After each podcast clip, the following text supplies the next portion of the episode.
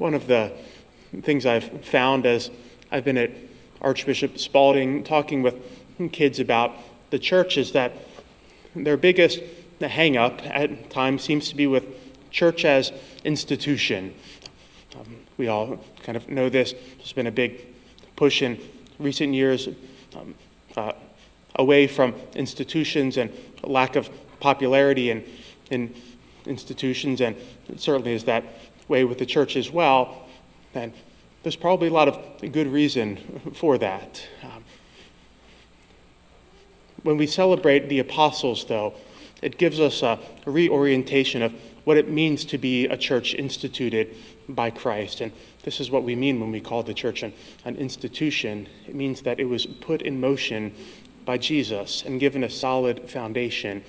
And when we look at the church with its apostolic foundations, we see that institution doesn't mean a, um, or shouldn't mean a, a nameless bureaucracy, uh, which tramples over individuals and puts the survival of an institution over, in, over, uh, over the, the dignity of people. I think that's often what we have in mind, but reorients us around uh, the apostolic foundations of being known and loved by Jesus. Um, this is what it means to be the church of Jesus Christ.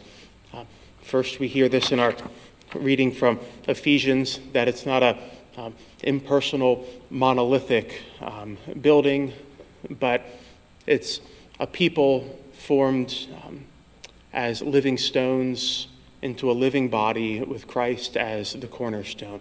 That it's always a living, a living entity. So I think for us to really take to heart that the church is fundamentally the people, the people who are called uh, by God by name and given names. Um, I once heard, uh, heard someone make a suggestion in, in youth ministry saying that um, in any uh, church, there be at least five adults who know the name of a child, um, who know the name of uh, kids coming to youth ministry or um, the confirmation program, that kids have a much higher um, uh, uh, percentage of staying in the church if at least when they come to church there are five adults who know their name. It's actually a pretty good challenge for us to have.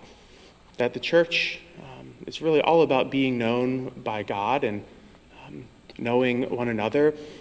That's why Jesus, um, why I think this gospel lists all of these names. It's all about being known by name, um, called and chosen by the Lord.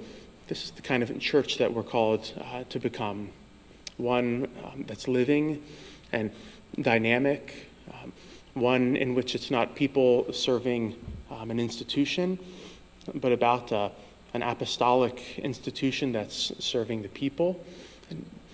It's a good reflection, I think, for us today, these readings about what it means to be uh, the church. Built on apostolic foundations, yes, but they're living stones. They're built of human beings. Um, and so that we don't worship a patrimony or worship buildings, but everything exists at the service of the people of God. We are a living people on mission. Um, this is really what it means to be an apostolic church, a living uh, body on mission in the world to make known the name of Jesus.